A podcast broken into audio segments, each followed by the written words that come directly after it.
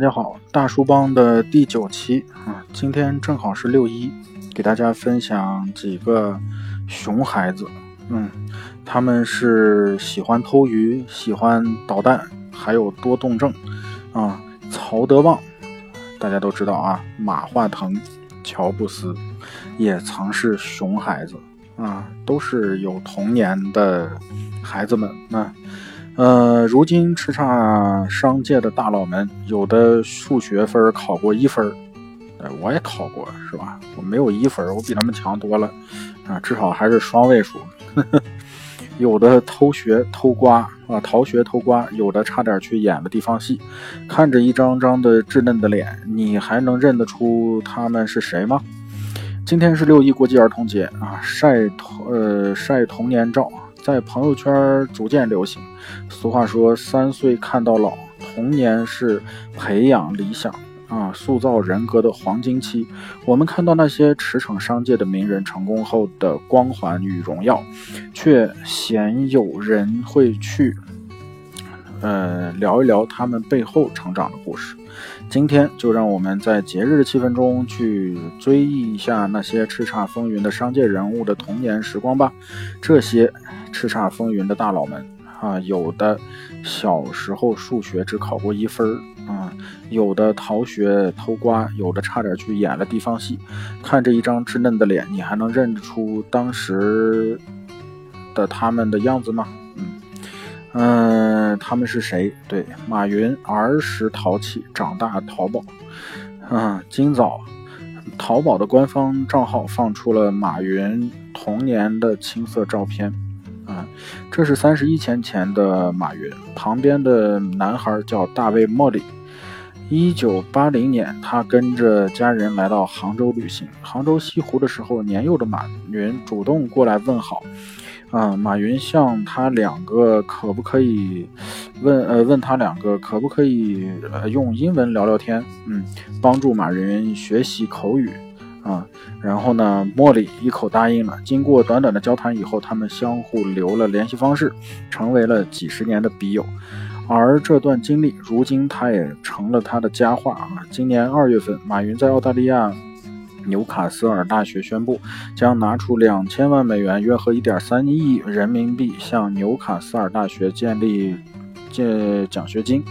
这个奖学金计划被称为“马”，啊，马莫尔，马莫尔就是以他的朋友的命名啊的奖学金计划。马云之所以为纽卡斯尔大学。捐助奖学金是为了回报莫尔一家人当年对他的恩义。另外，还有媒体爆料，小时候的马云马云被父亲骂时啊，他就会用英语还口，因为父亲根本听不懂。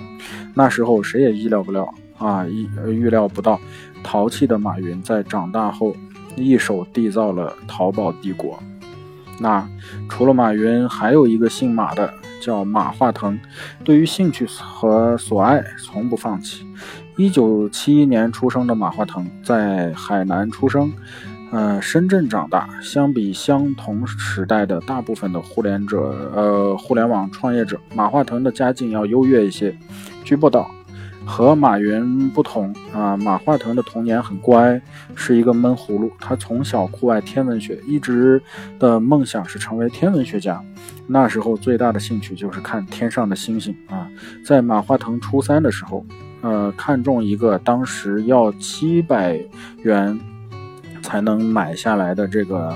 望远镜啊，虽然小时候马化腾曾想着朝天文方向发展，但后来老师告诉他，学天文最终就要去天文台啊。但是呢，去了天文台的人非常少，很多都是去当了地理老师啊。马化腾听后注意力就转移了，开始痴迷于网络。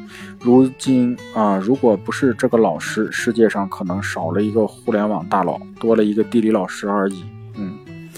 呃，刘强东那成绩很好，从小就有管理团队的意识啊，孩子王。嗯，刘强东生于江苏省，嗯，宿迁市的一个小镇子上，家里很穷，他一连数年每年每天的三餐只有红薯跟玉米，人物杂志曾经采访过刘强东发小李江，啊，据透露，刘强东小升初考试在全镇十九个小学考上了第一名，啊，学习非常好。刘强东在镇上读书的时候呢，孩子们主动，呃的主要活动区域呢就是那些河流啊，然后呢，他们小小小年纪就帮着家里挣钱。捉到泥鳅、龙虾，就去拿到街上去卖。一个人能抓多少？你抓一斤去卖，人家会不出出不了太高的价格啊。刘强东也就十二三岁，嗯，他把大家的泥鳅、龙虾收集到一起，那对，拿去卖哈，卖完的钱可以再一个一个的分配。啊，孩子王嘛，李江回忆道：“大概肯定愿意跟他做交交易，为什么？分配的钱比自己一斤一斤拿去卖，价格都要高嘛。”嗯哼，嗯，很会做生意啊，刘强东。李彦宏啊，曾一度迷恋戏曲。出生于山西阳泉的李彦宏啊，并不觉得自己小时候有多么伟大的志向，像所有星野玩了的。玩星野了的孩子们啊，每天看上去也是忙忙碌碌的，但都不是在随波逐流啊，但都是随波逐流哈。然后李彦宏的父母在晋东化工厂工作，家境很普通。李彦宏有三个姐姐，一个妹妹，他腼腆温和，或许与姐姐们的宠爱有关。那个时候，父亲常常带李彦宏去看戏曲电影。为此，他还一度迷上了戏曲。童年，他曾被山西阳泉晋剧团招进过去啊。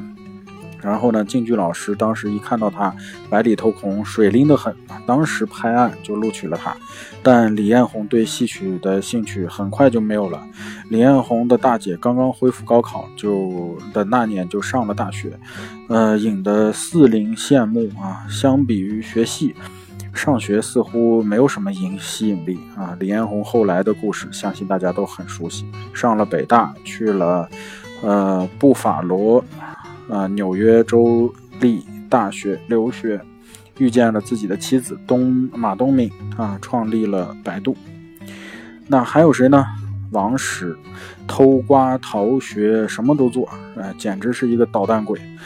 王石从小是一个调皮好胜的孩子，唯恐别人不注意自己啊。读小学的时候，王孔王石是一个爱逃学的学生，在他看来，玩实在比上学有趣的多。小时候在村里都很有权威，每每在做一件呃做一些类似偷瓜或者其他调皮捣蛋的事情的时候，啊，伙伴们往往狼狈网络会提起裤子，就是。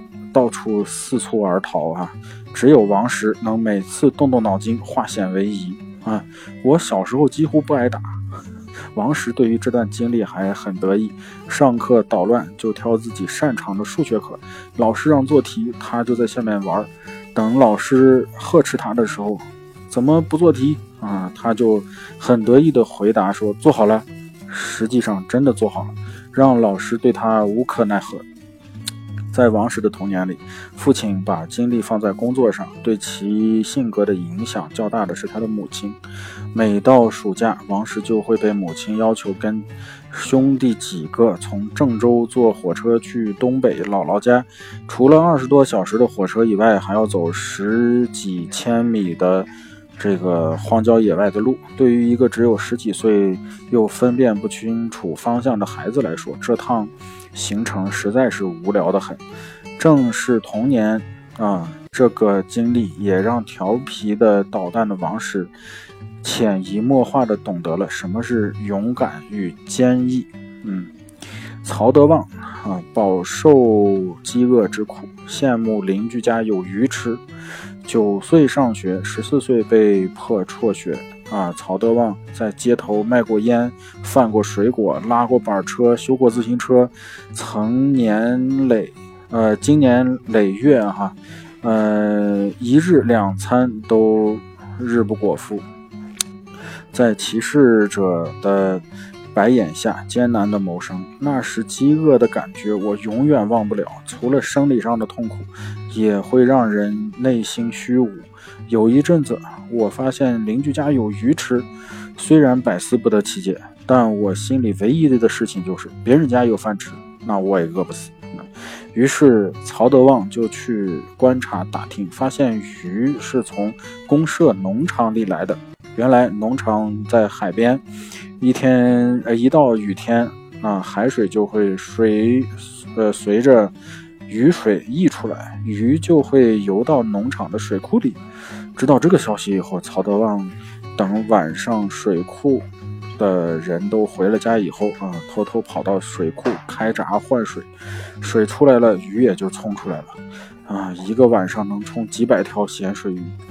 啊，后来抓鱼抓的多了，镇子开始整治啊，我也被抓住了。我和几个孩子关在一个小屋子里。回想是那个年代，曹德旺表示皮啊就非常皮实，也是被逼的无奈。但是皮的人才会有饭吃，的确是这样。那么还有谁呢？我们来看看潘石屹，一发洪水就高兴。嗯嗯，潘石屹的老家。在甘肃天水，嗯，一个有狼出没的偏远山区，时常听到狼叫。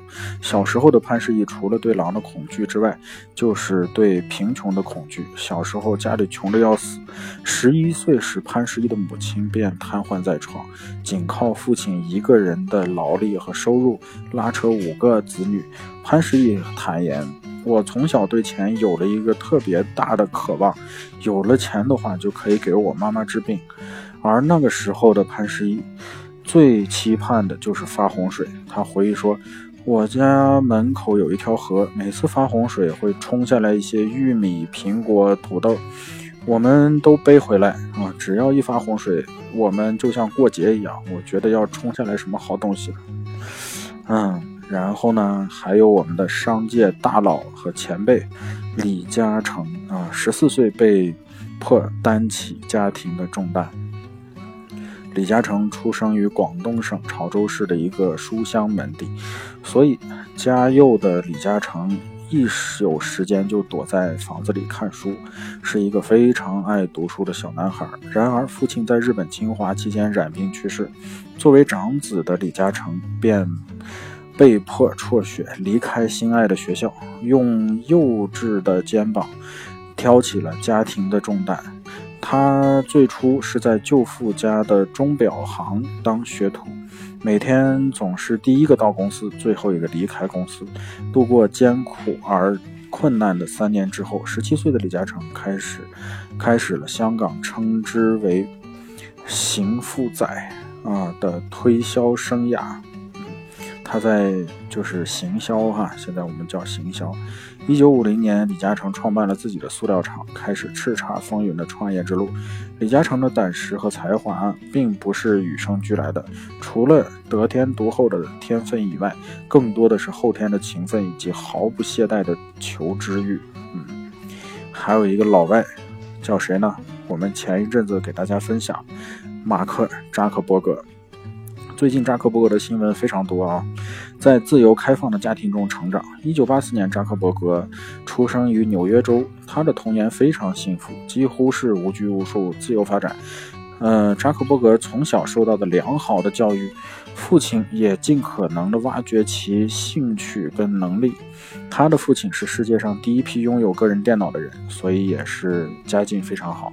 在扎克伯格出生的那一年就买了一台电脑。对于这种高科技的玩意儿，年幼的扎克伯格产生了浓郁的兴趣。十岁的扎克伯格已经成了实打实的技术控，他可以整天坐在电脑前面练习编程。不久以后，他完成了自己的第一个独立程序——扎克网。由于其对电脑的精通，他还被大家冠以“电脑神童”的美称啊。那除了电脑界的老外，还有谁呢？比尔盖茨，热爱时尚的混搭，嗯，周一蓝色，周二绿色，周三棕色。哎，这套专门定制的着装规定是世界，呃，比尔盖茨妈妈无奈下的非常手段。比如说，比尔盖茨小的时候非常不靠谱。表现之一是喜欢混搭，啊，袜子一样一只，啊，把鞋挂在脖子上，顶着个西瓜皮，身上再套一个蛇皮袋。从小不按常理出牌。小时候，比尔盖茨还酷爱读书，在家里可以随意翻阅母亲的藏书。七岁，扎克伯格喜欢反复的看，没完没了的看一个什么书呢？世界图书百科全书。嗯，那么他也因此养成了不愿意跟别人交流的习惯，常常自己沉浸在书中。但比呃，但比尔盖茨经常跟随着外祖母一起去玩游戏，特别的一些智力游戏，下棋、玩筹码、打牌等等。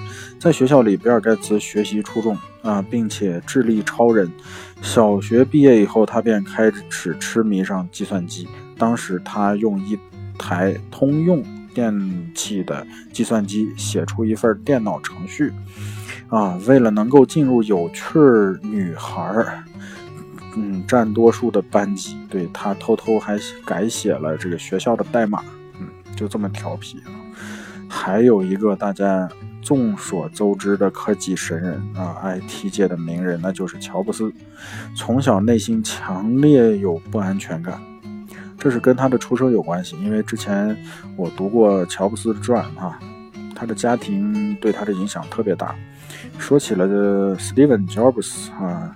的童年，大家都会用幸与不幸啊，就是幸福与不幸福啊来描述。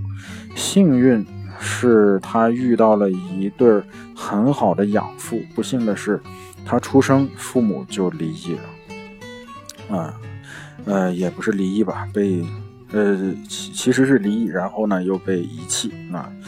嗯，小时候乔布斯属于一个儿童多动症啊，天生爱搞恶作剧，特别调皮、淘气，不服从老师的管教，不完成老师布置的作业，曾被学校再次勒令啊特退学。他会跑到医院去尝试啊尝那个杀虫剂的味道，嗯，会把发卡塞在电脑的插座里。嗯，会在邻居家的摄影机里面装鬼脸儿，骑在三轮车对街坊大喊大叫等等。嗯，由于乔布斯生活在美国硅谷附近，啊，在这种生存环境条件下，乔布斯从小就迷恋了电子学。啊，小时候乔布斯内心有强烈的不安全感，是个孤独爱哭的男孩子。上学最初的几年，乔布斯是不喜欢老师的。嗯。但是呢，呃，遇到能跟他沟通的老师啊，他也没有老师指导要如何去教他，就是即便是能跟他沟通，那老师也拿他没辙。嗯，直到上四年级的时候，他遇到了希尔夫人，才能渐渐的被挖掘出来。用乔布斯的话说，我百分之百确定，如果没有四年级的时候的希尔夫人和其他的几个人。我到头来有进监狱的可能，也就是说，孩子啊，预示着未来。这一句话是一点错都没有。我们现在为人父，或者是即将为人父的人，嗯，一定要在教育上，呃，去给孩子非常好的一个家庭环境，嗯，并且呢，鼓励他自由的去做自己喜欢做的事情。OK，这就是我给大家。六一节的一个礼物，那今天的节目就到此为止，好，再见。